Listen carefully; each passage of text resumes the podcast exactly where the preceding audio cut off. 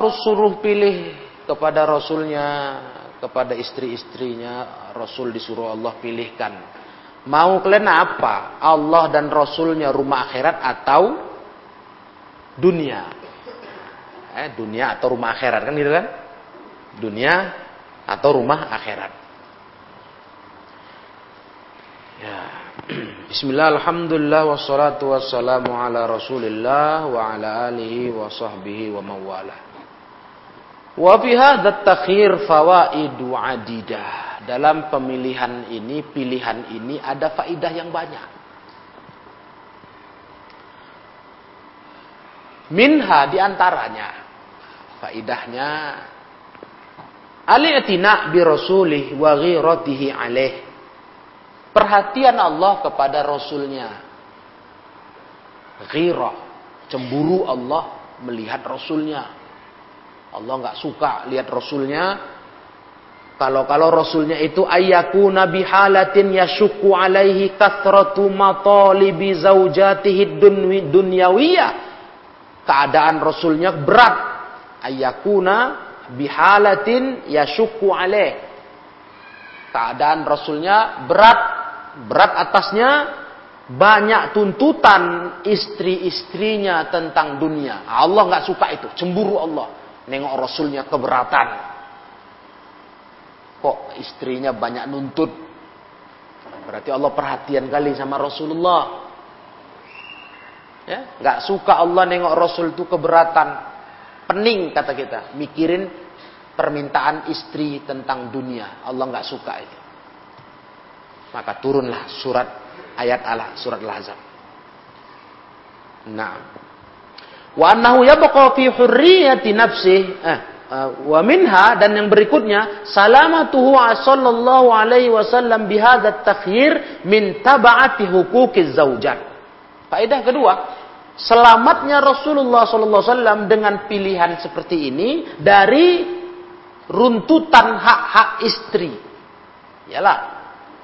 Memang istri ada hak. Nah, yang harus dipenuhi suami tapi kalau berat kali, nggak mungkin suami sanggup. Nanti kan akan ada tuntutan-tuntutan terus ini kalau dibiarkan tingkah istri yang kayak gini, kayak istri Nabi waktu itu, akan ada tuntutan lanjutan, tabaan. Sehingga Rasulullah akan tercepit, akan terasa berat.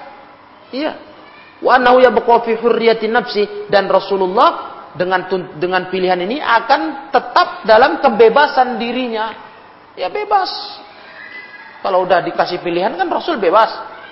In a'to, in sya'a'to, wa in sya'a mana'a. Kalau Allah mau, eh, kalau Rasul mau Allah beri, eh, Rasul beri. Kalau Rasul nggak mau, Rasul nggak beri. Iya, terserah Rasul kalau udah dikasih pilihan. Coba kalau nggak dikasih pilihan, oh Rasulullah akan akan tertekan. Paham tuh? Kalau nggak ada pilihan, dituruti minta istri. Ya tertekan. Besok ada lagi besok ada lagi besok ada lagi. Ya begitulah terus. Mana habis-habisnya? Namanya nuntut dunia. Nggak ada habis-habisnya. Andai kata nuntut hari ini dikasih. Kami minta ini ya Rasul kata istrinya. Nah berhenti sampai di situ. Nggak besok minta lagi. Ya dunia mana ada habisnya? Nah Rasul setelah ngasih pilihan ini Rasul bebas Kalian mau apa? Kalau mau dunia, ku kasih jatah kalian, ku cerai. Selesai. Mau Allah dan Rasulnya, mau rumah akhirat, jangan nuntut-nuntut lagi. Kan Rasul bebas kan? Betul? Jadi Rasul ngurus istrinya sebatas kemampuan. Kalau ada insya atau kalau Rasul mau Rasul beri, kalau Rasul mau wa insya'a mana Rasul nggak beri. Kalau nggak ada, enak Rasul nggak tertekan, stres. Itulah faedahnya. Yang kedua. Allah berfirman, "Maka na'alan nabi min harajin fima faradallahu lahu." Ya. Tidak ada bagi seorang nabi itu keberatan, rasa keberatan pada apa yang Allah wajibkan baginya. Nah, nggak ada. Nggak boleh Rasul ada rasa keberatan bagi yang Allah wajibkan atasnya. Nah, Kemudian waminha faedah berikutnya tanzihu amma law kana fihinna man tu'thirud dunya 'ala Allah wa rasuli wad darul akhirah wa an muqaranatiha Allah ingin mensucikan Rasulnya dari apa yang ada pada para istri. Yaitu tingkah mereka yang mem memprioritaskan dunia dibanding Allah dan Rasulnya dan rumah akhirat. Jadi Rasulullah mau dibersihkan Allah dari tingkah istri. Artinya begini, Rasulullah itu nggak pantas mukoronah ada kaitan gandengan dengan para istri dalam hal memprioritaskan dunia. Karena Rasulullah orangnya nggak pernah memprioritaskan dunia. Rasul itu orangnya nggak pernah. Nggak pengejar dunia Rasul itu, padahal bisa. Paham Jadi Rasulullah mau dibersihkan Allah dari kondisi istri yang waktu itu ngulah, pecinta dunia waktu itu, waktu awal nuntut itu, sebelum ada pilihan. Nah, Rasulullah mau dibersihkan Allah Jangan sampai Rasulullah menjadi seorang suami yang punya istri-istri yang tamak dunia begitu. Nah, dibersihkanlah oleh Allah dengan turunnya ayat ini. Kemudian wan uh, wa minha salamatu zaujati radhiyallahu anhunna 'anil ismi wa ta'arrudi li sukhtillah wa rasuli. Nah, faedah berikutnya Selamatnya para istri Nabi, semoga Allah meridhai mereka semua. Ayat ini menunjukkan istri Nabi selamat. Jadi bukan dicela, malah menunjukkan istri Nabi itu wanita-wanita yang selamat. Selamat dari apa? Dari dosa, dari ta'arud, berhadapan dengan marah Allah dan Rasulnya. Selamat. Jadi Allah buktikan istri Nabi itu orang-orang baik. Oh jauh dari dosa. Buktinya disuruh pilih Allah dan Rasulnya rumah akhirat dengan dunia, mereka pilih Allah dan Rasulnya dan rumah akhirat. Makanya ayat ini bukan mau mencela istri Nabi, malah terbalik. Ayat ini menunjukkan istri Nabi SAW selamat. Wanita-wanita mulia itu. Paham tuh? Nah, Fahasamallah bihadzat takhir anhunna at-tasakkutu 'ala rasul al-mujiba li sukhti al-muskhita li rabbih al-mujiba li iqabi. Di sini Allah hasama memutuskan dengan pilihan ini dari para istri Nabi Allah putuskan apa? At-tasakhut 'ala rasul. Bikin marah Rasul. Putus karena mereka milih Rasul, milih Allah. Jadi Rasul nggak marah lagi sama mereka, kan gitu. Yang kalau Rasul marah itu menyebabkan al-mujib li sukti, bikin Allah marah. Kalau udah Rasul marah, Allah ikut marah. Iya, al-mujibu li sukti al-muskhitu li rabbi. Yang bikin marah Rabbnya. Marah Allah, marah Rasul, marah Allah. Akhirnya al-mujibu li iqabi. Yang bikin datang hukuman Allah kepada mereka. Maka istri Nabi selamat. Allah putuskan dari mereka dosa. Allah putuskan dari mereka amarah Allah dan Rasulnya. Itulah gunanya pilihan tadi. Nah. Paham di sini? Paham sudah? Faedah ini? Nah, jadi istri Nabi mulia atau rendah? Atau hina dengan kasus ini? Mulia. Di faedah berikutnya ditegaskan pula lagi. Wa minha izharu raf'atihinna wa uluwi darajatihinna wa bayani uluwi himamihinna. Di antara faedah berikutnya izhar menampakkan raf'atihinna tingginya derajat para istri Nabi. Uluwi darajatihinna tingginya tingkatan mereka.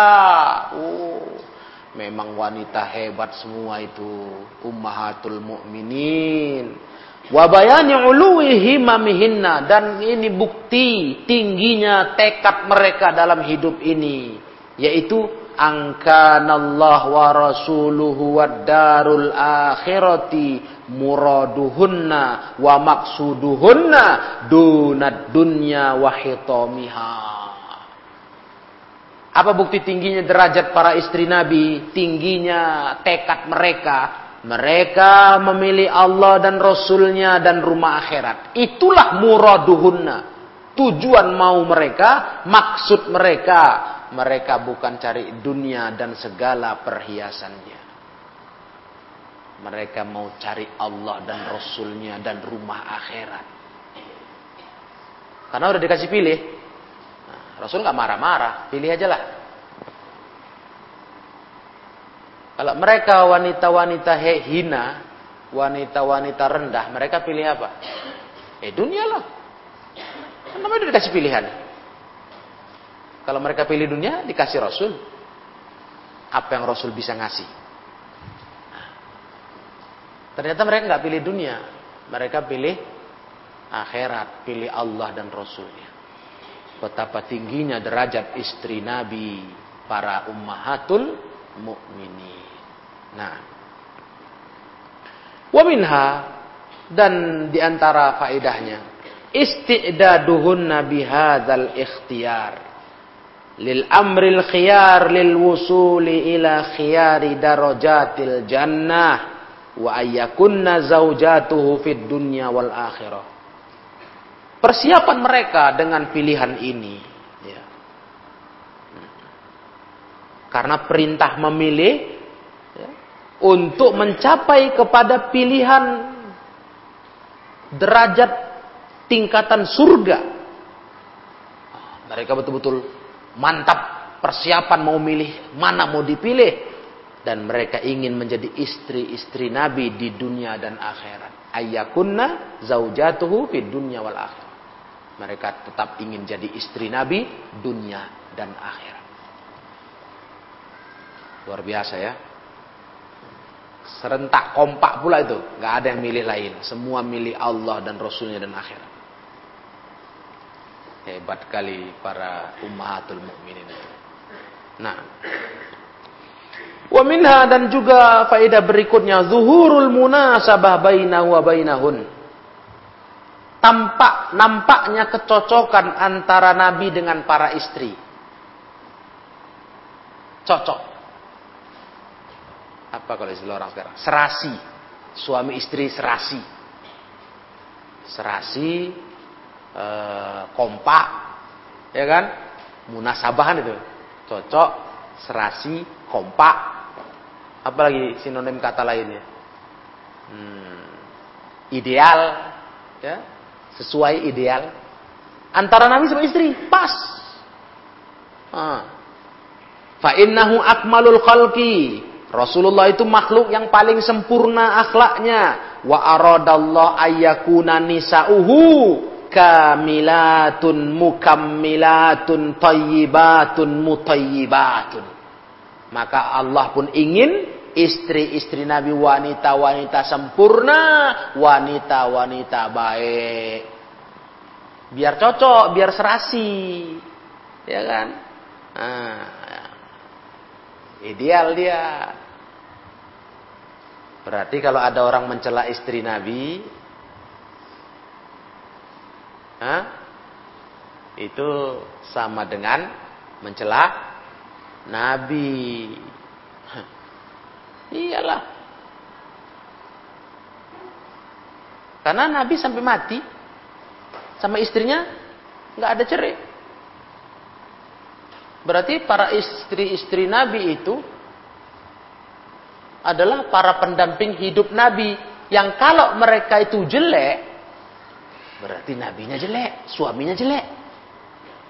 Karena Allah berfirman, "Wat-thayyibatu lit-thayyibina wat-thayyibuna lit-thayyibat." Apa artinya? Thayyibat, wanita-wanita baik itu jodohnya thayyibin, laki-laki yang baik wat laki-laki yang baik itu jodohnya lit toyibat jodohnya wanita-wanita yang baik. Itu itu janji Allah. Kalau ternyata dia nggak berjodoh, pasti cerai. Itu dia. Kalau nggak jodoh, misalnya ada katanya ada laki lakinya soleh, soleh. Orang baik lah. Tahu-tahu istrinya rusak. Ah, bagaimana ini? Kalau betul suaminya ini orang baik, mesti terpisah itu nanti cerai. Tapi kalau betah dia, nggak bisa pisah, Allah. Bukan istrinya yang yang kita nilai buruk. Ini suaminya ini sebenarnya buruk ini. Bukan toyibin. Paham dong? Tapi dia masuk kategori al-khabithina lil khabithat. Ya. Laki-laki yang busuk, jelek untuk istri wanita yang jelek. Al-khabithat lil khabithi. Ya kan?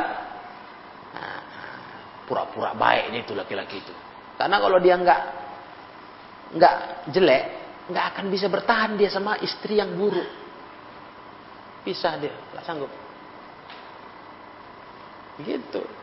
Jadi memang udah begitu jodohnya. Hmm. Wanita yang baik itu suaminya baik. Makanya di sini Rasul itu orang baik, itu nggak usah diragukan. Akhlak paling sempurna. Berarti kalau dia dapat istri, mesti wanita baik. Dan ternyata memang betul. Istri-istri Nabi semuanya radhiyallahu taala anhunna wanita-wanita baik. Inilah bukti kasusnya mereka wanita baik. Dikasih pilihan dunia atau Allah dan Rasulnya dan rumah akhirat. Mereka pilih Allah dan Rasulnya dan rumah akhirat. Taib. Wa minha di antaranya lagi tak e, faedahnya. Anna hadza takhir da'in wa mujibun lil qanaah. Pilihan ini mengajak menyeru untuk hidup qanaah. Nah, ini dengar akhwat. Qanaah. Hmm. Hidup apa adanya. Itu qanaah. Ya. Mensyukuri yang ada. Qanaah itu allati yatma'innu lahal qalbu wa yansharihu lahas sadru akan membuat tenang hati, lapang dada. Yan syarih, yan syarih, lapang. Insyaraha yan syarihu, lapang. Lapang dada, yan syarihus sadru, yatma'innu, tenang hati, kalbu. Iyalah, kalau hidup nggak ada kona'ah, gelisah. Walaupun kau kaya. Betul nggak? Ya, karena nggak ada cukupnya. Mana ada tenangnya? Oh, punya rumah. Harusnya tenang kan? Orang nyewa, awak punya. Tapi tetap wah, gelisah. Kurang. Kurang besar. Kurang mewah. Kurang cantik. Kurang strategis tempatnya. Kurang, kurang. Nggak kona'ah. Betul? Iya. Kamu punya kendaraan, sudah. Orang naik angkot ke mana-mana. Naik becak, naik gojek. Kamu punya kendaraan sendiri. Tapi ten tenang hatimu kalau nggak konah. Enggak, gelisah. Aduh. Kurang tinggi tahunnya. Nah, ini dia. Tahunnya, aduh udah tua mobilku ini. Kurang tinggi. Kurang produk baru. Kurang update baru, maunya di upgrade baru ini. Waduh, nanti udah beli tahun tinggi, kurang naik kelas. Awak masak mobil masih merek-merek dalam negeri, orang udah Lamborghini. Wah iya. Stres, Ferrari. Awak masih Mitsubishi, Daihatsu. Alah, Jepang apa? Jepangan punya katanya. Orang Eropa udah BMW, Mercy. Hmm. Mana tenang hidupmu kalau nggak kona? Ya, ya kan? Nah, stres yang ada, stres. Kalau mobil udah mewah nih. Oh, dia punya mobil udah kelas mahal lah sebenarnya kalau dibilang untuk kelas oh, mobil-mobil di jalan raya. Dia udah punya misalnya apa Alphard, Toyota, alah Toyota. Mobil dalam mobil sejuta umat mereknya. Banyak kali pun taksi-taksi Toyota. Apa terus travel-travel, ah gengsi lah, walaupun udah Alphard. Maunya yang tadi itulah Ferrari, pintunya buka atas. Wah. Nanti nyangkut kepala kau nggak pandai. Hah? Iyalah nggak pandai. Pikirnya buka samping. Mereng pang kata sudutnya itu baru bocor kepala kau. Gaya kali, nggak ada konaahnya, ya kan? Nggak punya konaah. Itulah. Ini konaah ini di dalam ayat ini diajarkan. Tenang hati itu kalau konaah. Alhamdulillah, aku ada rezeki ini. Alhamdulillah gitu. Begitu. Itu. Ini konaah. Nah, hati lapang. Wa yazulu anhunna jasaul hirsi. Hilang dari kita jasul jasul hirsi. Gejolak ketamakan. Oh iya. Wa adamur ridho dan tidak ridho. Al mujib li qalqil qalbi wattirabih yang menyebabkan kalau nggak ridho menyebabkan hati goncang. Qal qalaqa qalqil qalbi hati goncang dan ittirab hati itu nggak tenang gelisah lah orang nggak nggak konah itu gelisah Hah.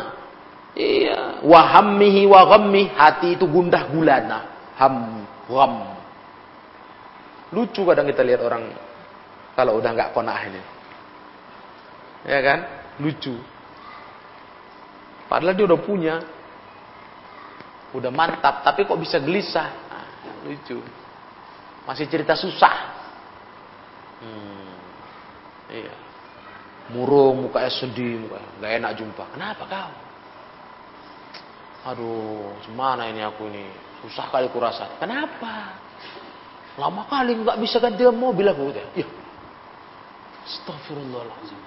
Susah muka kau, pening kepala kau karena lama kali belum bisa ganti mobil. Nggak kau tengok tuh orang, ada orang naik kereta, naik sepeda, ada jalan kaki, nunggu angkot di depan gang tuh. Kau susah hati kau nggak bisa ganti mobil. Nah, tengok tuh. Kalau nggak ridho begitulah hidup. Tak ada tenangnya. Tapi kalau kona'ah, tenang. Nah, apa ada Alhamdulillah. Santai aja. Nah, dapat lebih Alhamdulillah. Santai. Itulah kona'ah. Betul, kalian harus punya itu. Bahagia itu bukan dari fasilitas dunia. Tapi dari hatimu. Fasilitas, fasilitas dunia ini gak akan membuat hatimu tenang kalau kau nggak kona'ah. Walaupun kau banyak duit. Ya. Kok susah kau? Iya. Masa tabunganku nggak tambah-tambah? Udah sebulan ini nggak tambah-tambah. Loh, udah berapa tabungan kau? Ya, udah 100 juta lah. Ya. Astagfirullah. Kau udah bisa nabung 100 juta, kau susah. Hanya karena nggak nambah-nambah. Gak tahu kau, aku 10 ribu perak nggak bisa ku tabung lah. Nah, itulah manusia kan. Karena nggak kona, kona. Jadi ayat ini mengajarkan kona kepada istri Nabi. Ya, hidup ini itu intinya kona. Kalau kalau bahasa setan memang menggoda. Setan begitu selalu berkata, kapan kita kaya? Kapan kau kaya? Kapan kau hidup enak? Padahal udah enak, udah. Loh, sekarang kau nggak hidup enak. Siapa yang nggak punya duit sini? Boleh mau tanya? Ada nggak punya uang sama sekali? Boleh mau tanya, kau hidup enak nggak? Kau bernapas nggak? Kalau sesak napas kau covid, nah baru nggak enak nah itu. Kau aja masih bernapas ketawa-ketawa, lari-lari.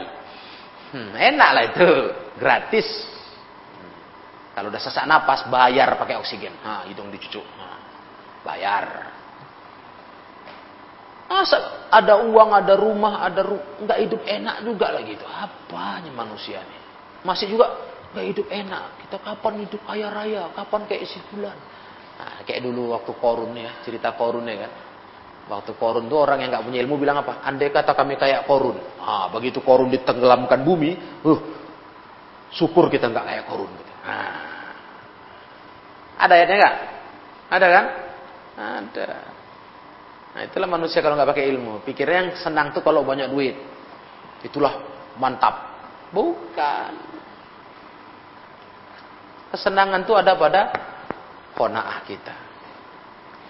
Dan terakhir wa minha ayyakuna ikhtiyaruhunna hadza sababan li ziyadati ajrihinna wa mudha'afatih wa ayyakunna bimartabatin laisa fiha ahadun minan nisa. Pilihan ini ayyakuna ikhtiyaruhunna hadza pilihan mereka ini jadi sebab bertambah pahala mereka dan berlipat ganda pahala mereka karena berhasil milih yang benar. Nah, dan yakun nabi martabatin mereka menjadi di satu tingkatan yang tidak seorang pun wanita mencapainya.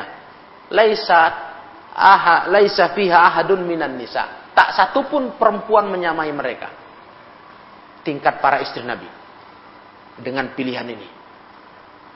Maka istri Nabi wanita yang paling mulia dari semua wanita yang ada di muka bumi. Ya, wanita yang paling mulia. Nah, karena mereka wanita paling mulia, maka mereka pun berhubung pahalanya berlipat ganda, pahalanya banyak. Kalau mereka buat dosa pun, dosanya berlipat ganda. Nanti kita baca pada pelajaran yang akan datang, insya Allah.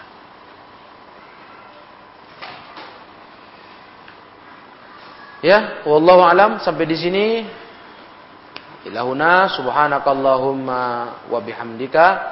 Asyhadu an la ilaha illa anta astaghfiruka wa atubu ilaik. Walhamdulillahi rabbil alamin